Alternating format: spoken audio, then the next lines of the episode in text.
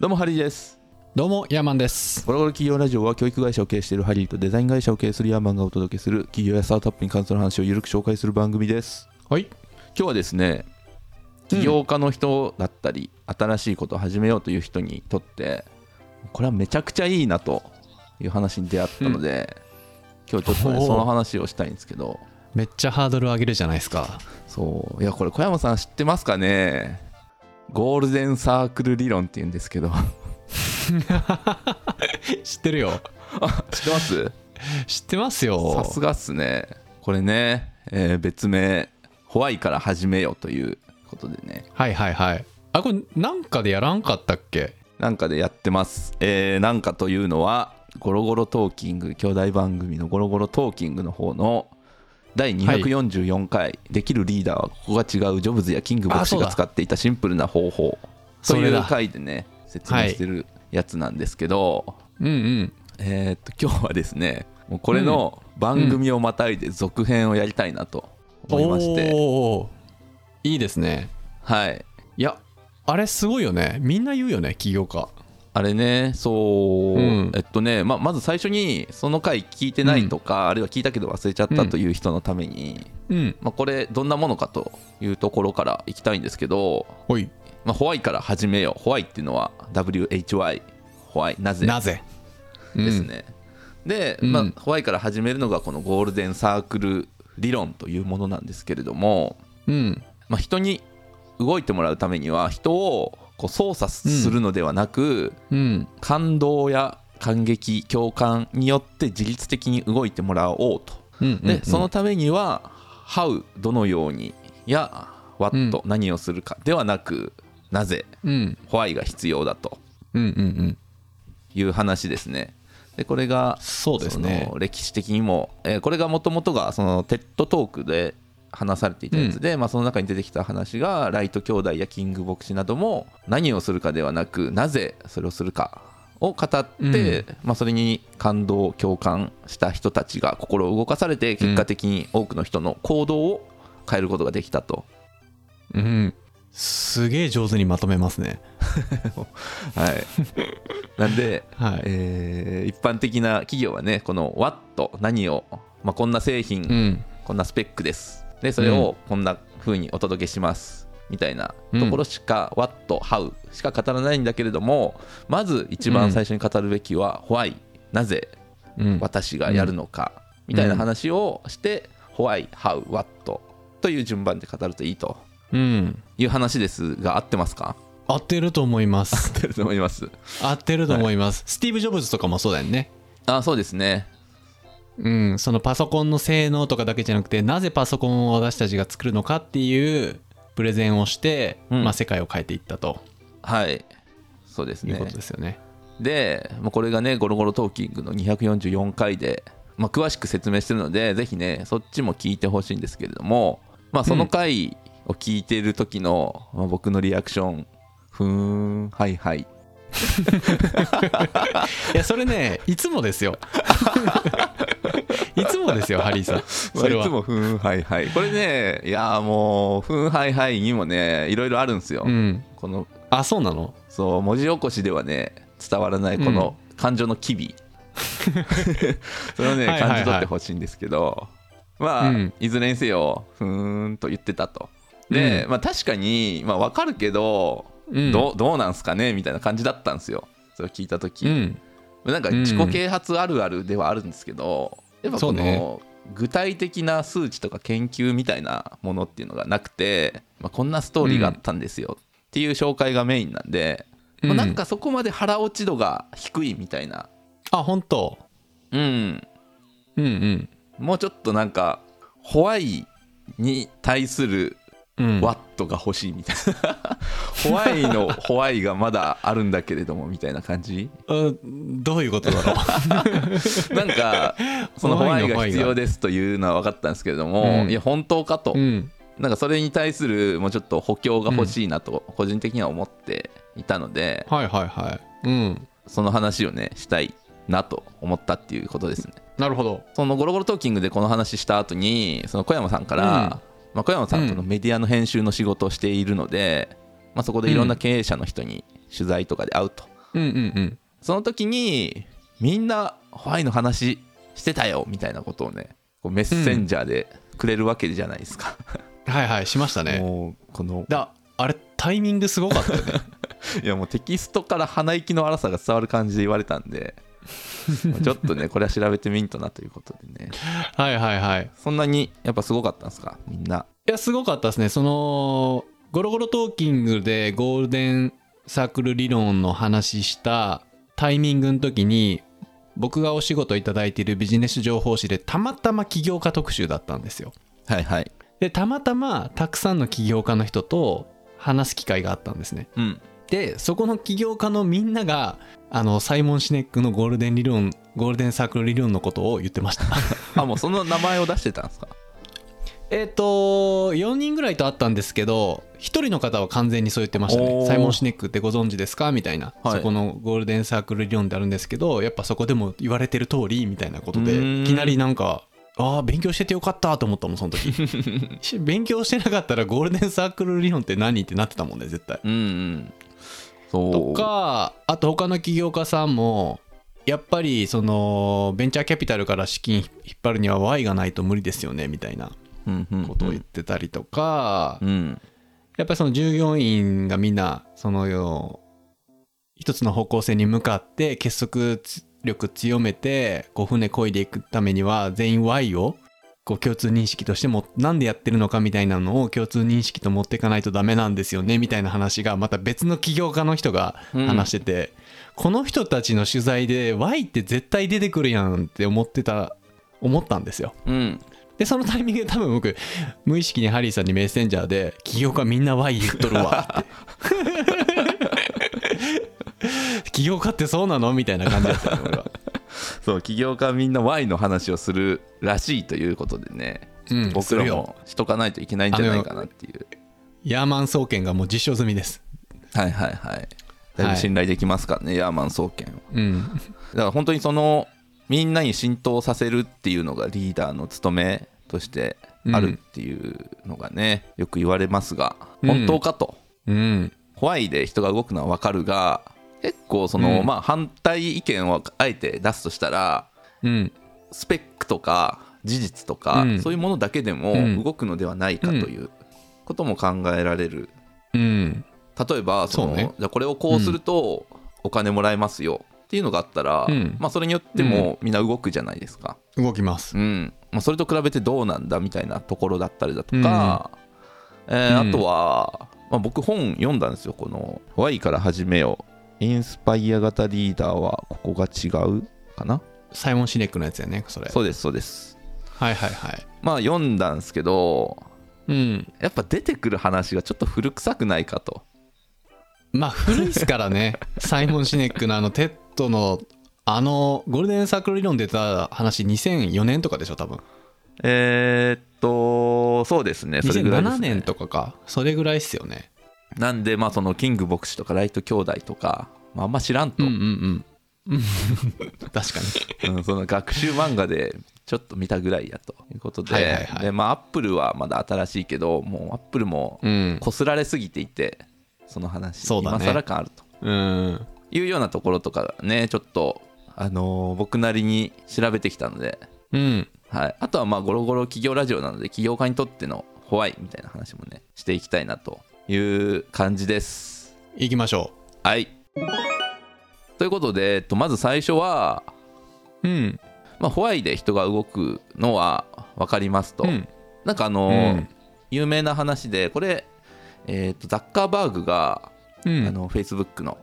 マーク・ザッカーバーグがハーバードでスピーチした時に引用していた話で、まあ、これね有名な話なんて聞いたことある人多いと思うんですけど、あのーうん NASA がアポロ計画でうんまあ、頑張ってる時に、まあ、そのアポロ計画やるぞと言ったのが、あの当時のケネディ大統領ですはね、いはいはいそうケネディ大統領のスピーチもねすごいいいんですよホワイを語っていてへーなぜ月に行く必要があるのかみたいな話をねうんうん20分、うん30分ぐらい喋ってるスピーチがあるんですけどまあまあそれはさておきケネディ大統領がやるぞと言って、えーうんアポロ計画 NASA で始まりましたとでそのケネディ大統領が NASA に視察というか見学というかそういうところに行った時に、その、うん施設の中で掃除している人がいたとうんなんかほうき持ってさっさってやってます、うんでその人に「あなたは何をしているんですか?」ってケネディさんが聞いたらその人は「私は人類を月へ運ぶお手伝いをしています」と答えたとうんいうことがあってもうそれはうんその NASA がアポロ計画で何をするかというのがもう細部にまで浸透していると、はいはい、はい、そうういう思いを持ってみんなが行動していると非常にいいという話を、うんうんうんザッカーバーグも引用していて、まあ、この話は僕もすごい好きなんですが、うんですが本当にホワイ必要なのかとうんいうところなんですが、ゴールデンサークル理論に反旗を覆すわけだ な記憶覆すというかまあちょっとね再現性を欲しいというかエビデンスが欲しいというかはいはいはいあのとある研究がありまして研究じゃない実験か、えっとね、まあ、被験者にうんあの、まあ、なんかパソコンの前に座ってもらってそのモニターうにん絵が、いろんな絵が順番に表示されますとうんでその絵がピカソの絵だった時だけ素早うくんキーを押してください、うんで押すのが遅かったりそのピカソの絵じゃないところで押したらダメですよっていううんうんうん実験をして、うんこの時うにん正しく押せればその度に1ドルもらえますっていううん場合と、もう一個そがの絵そその試験めっちゃ難しいねえどういうことピカソってだってめっちゃ作品数多いじゃないですかああまあまあ多分それは知ってる人なんじゃないですかね ああもう有名なだからまあ別になんか動物の写真がいっぱい出てきてラクダの時だけあーそういう押こしてとねくださいとかでもいいと思いますああ、はい、はいなるほどえーなので、まあ、その時だけ押してください、で正しく押せたら1ドルその度にもらえますうんで別に間違えても何もないですっていう時と、もううん一つが押し間違えたり押すのが遅かったりしたら1ドル罰金を払わないといけません、うんで正しく押しても別にプラスないですっていう時うん の2つの場合を調べたらうんどちらの方が正答率やスピードの結果が良かったでしょうかというなるほどねはいはいはいはい、どっちだと思いますかそれは自分に被害被る方が正解率上がるんじゃないですかスピードも、被害が被る方が、えー間違えたりしたら罰金を払う方が、ああそうそうそうそうそう、えー結果が良かったのではないかということですはがいさすが違いますえ違うのはいこれね僕もね、えー意外だったんですけ意外ど、うんえー1ドルをもらえる方が結果が良かったとう多ーん分あれですよねそのなんか1000円落とした時と、1000う円んたまたまもらえた時どっちの方が強く心に残るかみたいなやつだと失う時の方が感情が大きくなんか記憶に残りやすいというかうん引きずりやすいみたいなうんやつはあるんですけれども、まあ、このはいはい報酬か罰かうんどちらの方がより正しく行動するかというのを見た時は1ドルもらえる方が結果が良かった、へえ犬とかもそうだよねでも犬犬犬さその叱ってものを教えるよりも褒めてものを教える方が物覚えいいですよねおおはいはいはいそうなんですかこれはやったらだうんそれそうらしいようーん僕昔犬飼ってたんでうんああの確かにそのじ実体験としてありますねおおはいはいはいうん餌あげた時に食べようとして「こら!」って言って叱るよりも待てた時によしよししてあげると次からちゃんと待つようになったよねおおそれでもなんか人間でも言えそうですよね人間でも言えでもるのかもしれない言えそうねというかこの僕が出した例は人間でしたね うん共通共通するとこあるよねご褒美の方がそういでいす結果ね出すとはい、うんそうなので罰を与えるよりも報酬をもらえる方が行動を起こしやすいというのがうんまうんうんうんあ一つありますと。でうんもう一個がこれはねなんか Facebook がそのタイムライン上で行った実験らしいんですけど、うんえーポジティブな投稿をいっぱい見せると、うんえー自分もポジティブな投稿をしやすくなる。うんインスタとかでもそうやねうん、で一方でネガティブな投稿を多く見せると自分もネガティブな投稿しやすくなるっていうああはいはいはいはい、えーなのでポジティブなりネガティブなり感情っていうものは結構瞬間的に伝わるとうんでそれによって自分の行動も変わるっていううんなんでこれすごい非合理不合理だなと思っていてうんいや自分の意思とは関係なく簡単に行動って変えてしまうんだなというのがわかると思うんですけどそのさっきのその1ドルもらえるか1ドル払うかっていうところでも結果が変わるということはその行動が変わっているわけですしそのタイムラインの投稿がネガかポジかによって自分もネガな投稿をするのかポジな投稿をするのかが変わるっていうことでうん人の行動は簡単に変わるし別にそこになんかロジックがあるとは言い難いっていう、うんうんはい、非合理だなとうんでどそのどういう時に人が動くのかっていうとうん未来への失望よりも未来への期待、うんいい未来を想像する方が人は行動しやすくなるうんその最初の例ですねご褒美の方が、えーうん人は行動を起こしやすいうんうんなので、えーっと期待感の方が人の行動をより、えー促すと。あの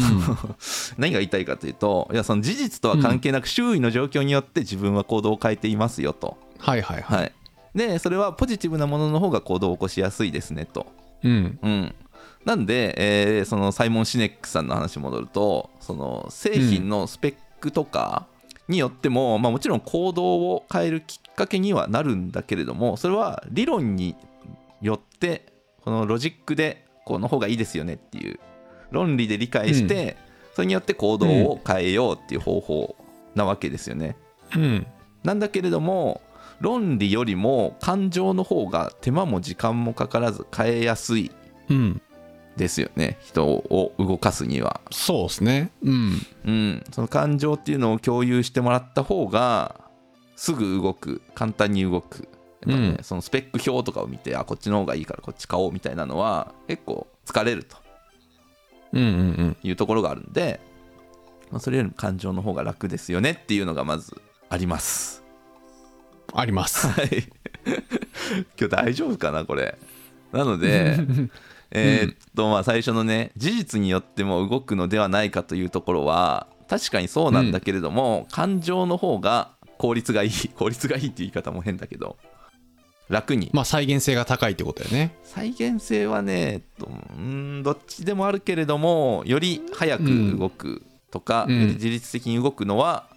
感情によって割と動くっていうところがポイントかなとうんはい、なので、まあ、人が動く理由っていうのは合理的ではないからこそそのホワイを浸透させるのが大事というところはまあ一個個人的には腑に落ちましたという、ああはいそうだ よねだだから Y だよねって思いながら聞いてたんですけど、はいはい、そういうことです、あれ半旗を覆すんじゃなかったのかなと思いながいやら反旗を覆そうとは思ってますよああなるほど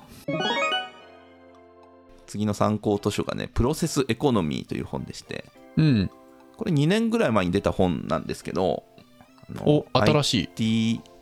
IT 系のビジネス書に詳しい小原さんっていう人が書いている本でして、この本の中にもこのまさにサイモン・シネックのテッドスピーチの話が出てくるんですようんうんうんでその本の中ではその製品やサービスが生まれるプロセスをうん共有すると、まあ、そのプロセスに共感して熱狂的なファンが生まれやすいっていうようなうんうん内容の本で、まあ、その中にこのサイモン・シネックのテッドスピーチが出てきて、まあ、それを引用して、人を動かすには2つのことが必要ですと、うんうん1つは人は強いコンセプトによって行動を起こすとうんいうことが1つともう1つが正解が見えない世の中で大事なのはホワイの腹落ち感うんまあ、それに本当に共感できるかどうかというところが、えー人を動かすために必要ですとうんいうことを言っていてそれを使ってじゃあ実際にそのビジネスの現場でうんどういうふうに活用するのかもうちょっとこのさっきのアップルとかのプレゼンとかで使うというのももちろんあるんだけれども、うんプレゼンだけが仕事じゃないのでもうちょっとうんうんうんなんか地に足のついたことはないかということで例が載っていたのがこの本だったんですけれども、うんまあ、その中に載ってたのがこの楽天楽天市場でのうん人気ショップの作り方っていうのが、まあ、書いていましてほうほう楽天で人気のショップを作るには、え3つの特徴がある店が人気になっていますとでその3つの特徴っていうのが、さっきのホワイを分解したものになっていますよっていうほうほうほう話になっていてえーうんだまあそもそも Amazon の方が便利なのになんでわざわざ楽天で買うんだっていうところがあるんですけれども、まあ、それを乗り越えるのがこの3つの特徴ですとうんそれが1こだわり2うんうん責任感3うん弱さの自己開示うんというふうになっていまして、まうあ、んこだわりというのが例えばその楽天で安くて美味しいワインを売ってますとうんでそこで、まあ、ただ売ってますよっていうんじゃなくてもうそれをその安くて美味しいワインを仕入れるためにもう人生をかけていますっていうようなうんそこの、まあ、オーナーだったり、えーそこの店舗っていうところで、他とは違うこだわりだったりその偏愛愛情みたいなものが見えると、そのお店に興味を持つ、うんでもう一つが責任感というところで例えばその輸入業者との交渉だったり品質に対する責任っていうものが目に見えるような形でコンテンツになってるとうん興味その一番で持った興味関心が信頼に変わっていきますと。はいはいはいで3番弱さの自己開示というところで例えばその納得のいくワインが仕入れられなくて会社の経営がやばいですと。うんでもこう頑張ってこのワインを仕入れましたみたいなことを言われると、まあ、そこに信念みたいなものを感じて、うんそういう信念を感じられるとえーそのお店だったりオーナーのファンになっていくと、うんうんうん、そういうところでそのなぜっていうものをこう分解してこだわりとか責任感とか弱さを見せるみたいな形で出すと、うんうんえーそこで共感が生まれそれを見た周りにいる人がその人を応援したくなると。うんうんいうことがあるので共感や感動によってうんうん人を動かすっていう方法がまあ最近は流行っていますよねっていううんうんうんうん共感と感動ね共感と感動、まあ、サイモン・シネックもねそう言ってますからねうん共感や感動によって人を動かす方法だとうんうんう言っんていて、まあ、それが最近の方法だとこういうプロセスを共有していくというところがあはるいっていうね、はいはいまあ、なんかうん多いですよね、そういうお店多いですねアマゾンでは見ないけど多いです多いですうん、アマゾンはね、なかなかその辺のショップの方針みたいなの打ち出す、打ち出せる、まあストアページとかあるけど、なかなか難しいですよね。そうですよね、まあ、商品ごとにもページが作られるっていう仕組みなんで、そうそうそう。小売なんりかだとなんでだ、だからその店の特徴とか、店のこだわりとか、その、あえて弱みを見せるからこそ愛着が湧くみたいなね、うんそういう手法が楽天の方が多分相性がいいんだろうなと思ったりしますけどはいはい。はいはいまあそうですよねいやー、それ本当大事だと思いますわ。うーんでも僕も最近うちねあの子供向けのスクールとかをやってますけれどもうんうんうん。なぜを言うようにしているとやっぱリアクションがいいですねああそうなんやうんなぜ、へえまあ、なぜとかこういうところを目指していますみたいな、ちょっと理念うみんたういんなところ、うんうんだもんだからやってるんですみたいなところでねそう結局まあその、まあ、塾とかだと分かりやすいんですけど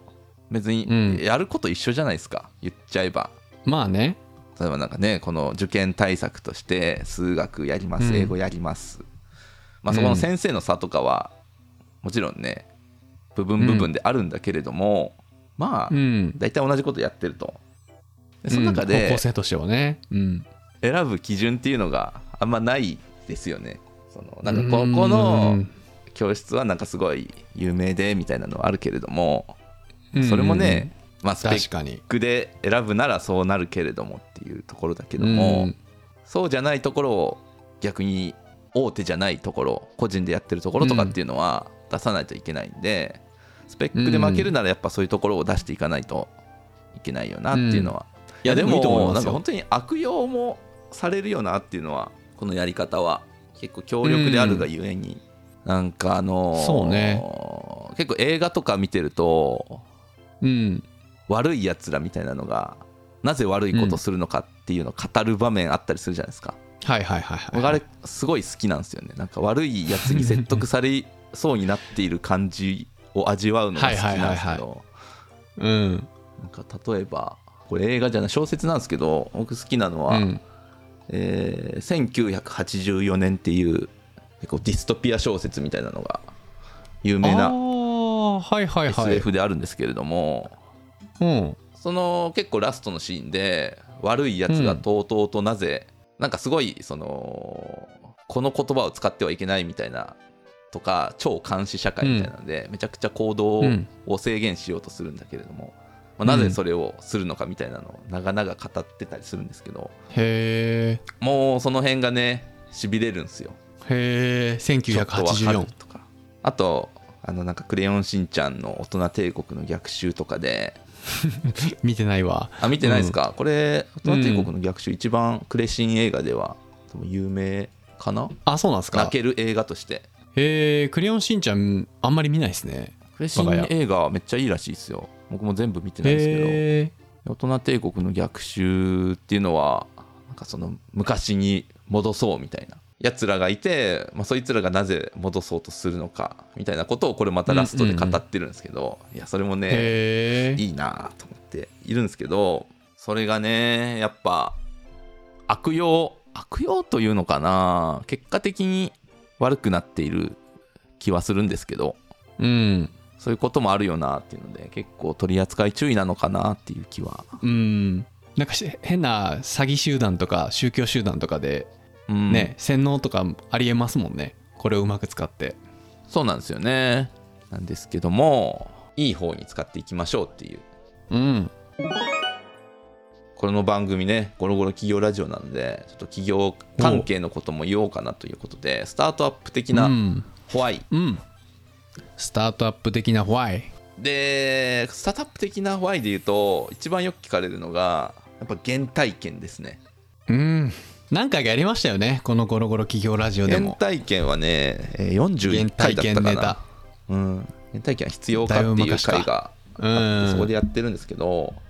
うんまあその時話してた結論は別にうんなくてもいいうんっていう結論にはしてたんですけれどもただ、やっぱ聞かれるのは聞かれるんですよ原体験ありますかって、まあまあその41回かどっかの繰り返しになっちゃうんですけどそのうん自分がこんな体験をしてこのサービスの必要性を強く感じた、だから私がこれをやるんですっていうのがあると、まあ、やっぱそれによって人が動くその、まあ、うん投資家の人だったりだとか、お客さんになりそうな人とか、うんで、まあ、原体験があるといい面としてはやっぱ自分ごとになるのでうん結構困難な状況に陥っても諦めずに頑張りやすいっていうところはあるし、一方悪い面を見ると、やっぱ原体験固執しすぎてなかなかそのビジネスとしてはうまくいきにくいんだけれどもうんいきにくいと知りつつなかなかやめられない他のことにう手をん出せないっていうところはまあ悪い面もあるのでいい面悪い面それぞれあるんでうんある人はいいように使えばいいし悪い面には気をつけましょうみたいな話なんですけれどもまあ原体験よく聞かれますっていうところがはいはいあるんでもうフォーマットですよねでもそれフフォーマットとして準備しとけばいいんじゃない自分の中でまあインタビューとかする人はやっぱ聞かれやすいですよね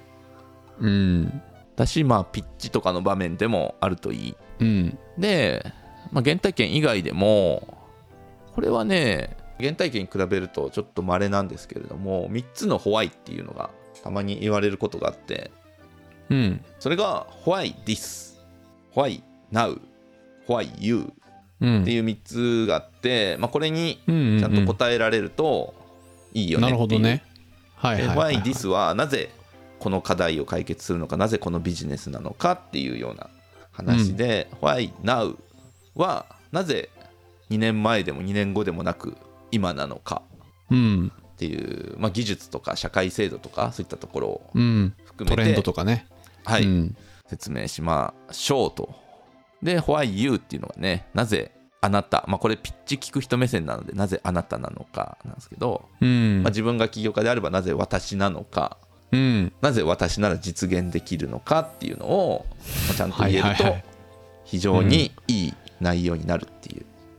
それ言えたらもう無敵じゃないですかうん、説得力ありありますよね説得力はありまなすぜこれを今うん私がやるのかって話でしょ、うんうんうんいやなんかそれがま綺麗にまとまってると説得力あるなって思いますけどねそうですねだからまあうん本当にそのピッチの中身にゴールデンサークル的なものを入れようとした時にはちょっと要素分解して「Why this? Why now? Why you?」を正しく説明できる内容になっていると非常に説得力があるっていうなるほのはど、まあ結構よく言われるのでうんうん、この辺は押さえておくといいんではないでしょうかとはいはいはいはい「this と now と you ねそうです。 y を y をさらに3分割に分けてはうんまとめると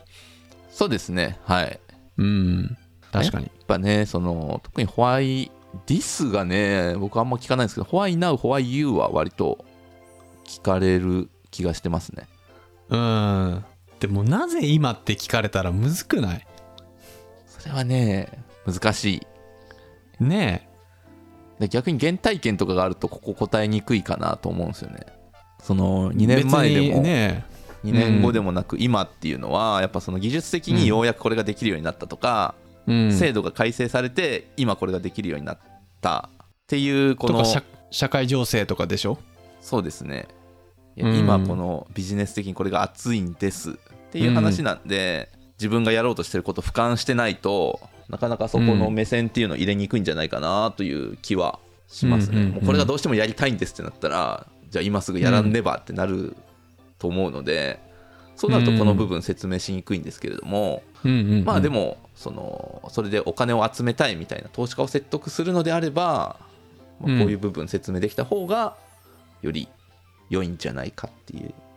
なるほどねいや Now が一番難しいね時期がなうは難しいですねあの This と You はわりかしその原体験とかうん自分の体験からいけるけどなぜ今って確かに後付けになるよね絶対後付けまあうん多少はそうですよね今世の中的にこういう動きになってるからここにすごく可能性があるとかそういう話でしょ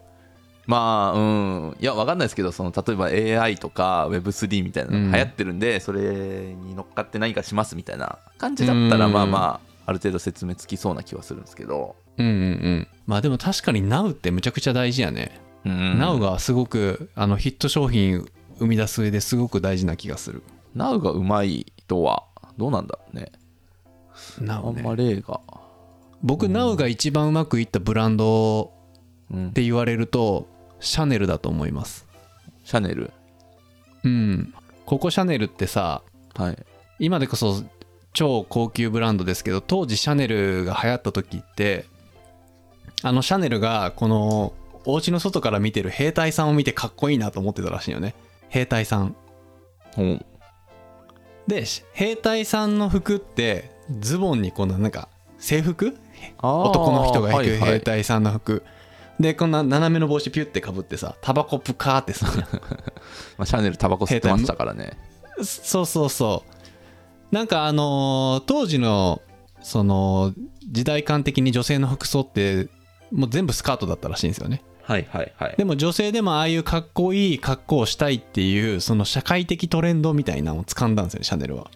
うん。でシャネルがその女性で初めてのズボンを、まあ、開発っていうか女性用のズボンとかああいうなんかこうなんていうのベレー帽っていうのを斜めにピュって乗せるだけみたいなうん。兵隊がかぶるようなやつ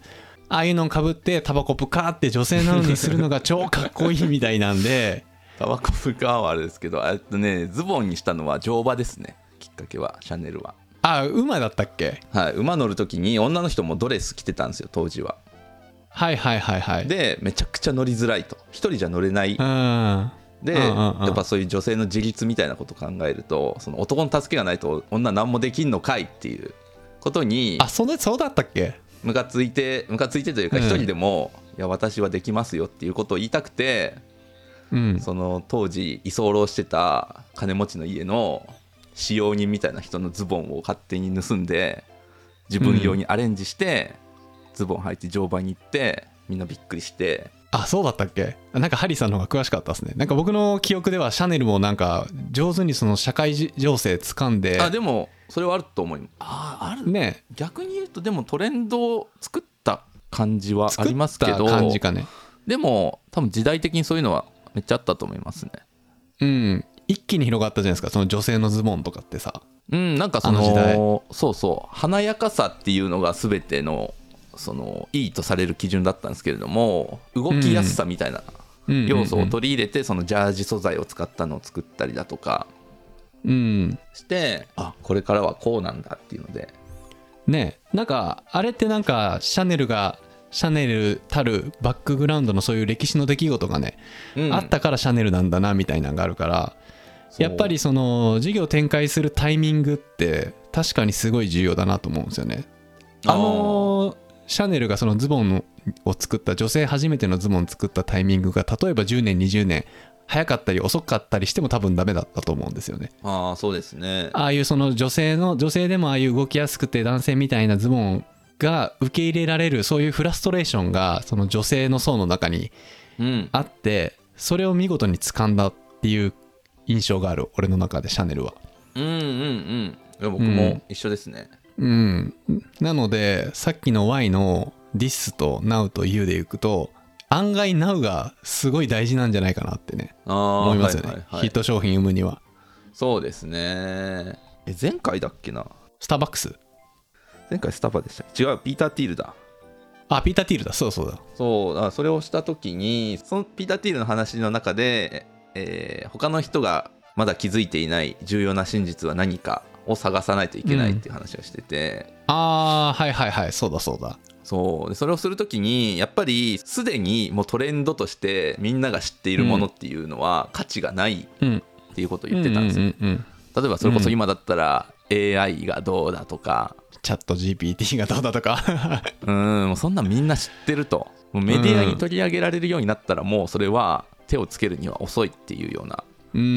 んことなんですよね、うそうんだからこそその他のこうニュースとかを見てそういうのを探すんじゃなくていろんなインタビューをしたりだとか、現場を見たりしながらうんそれを探さないといけないっていうのがあるんで、自分の気づきからねうん、クリエイティブしないといないいけないと本当に Now を探すのってめちゃくちゃ大変だなっていうのは思いますね。いやそうですよ本当にだからそこがないと難しいんでしょうね逆にヒットヒットになるっていうのはねそのうまい具合に時代の流れと自分がややろうとしていることが合致した時に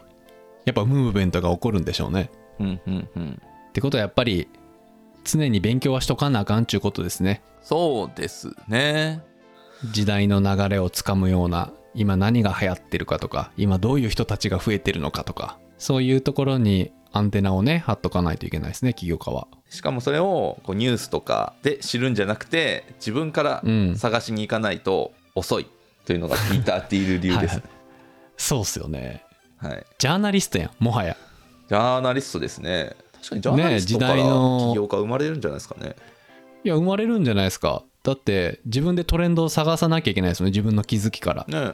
もしかしてこれこうなんじゃないかっていう気づきがあって仮説立ててそこに確かにいざ取材に行っていや違うかったあやっぱそうだっていうのをそこにニュースがあるかを探しに行くわけでしょうんうんうんジャーナリズムタレですねジャーナリズムタレですね起業家はなるほど なんかああ予想外のところに着地したけれども結構いいんじゃないですかねなんか 起業家は芸人のツッコミタレとかさ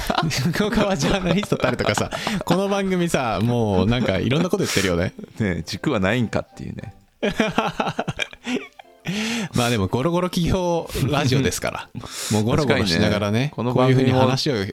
なぜっていう話をしないといけないですねこの番組になぜなんかあるんすかあ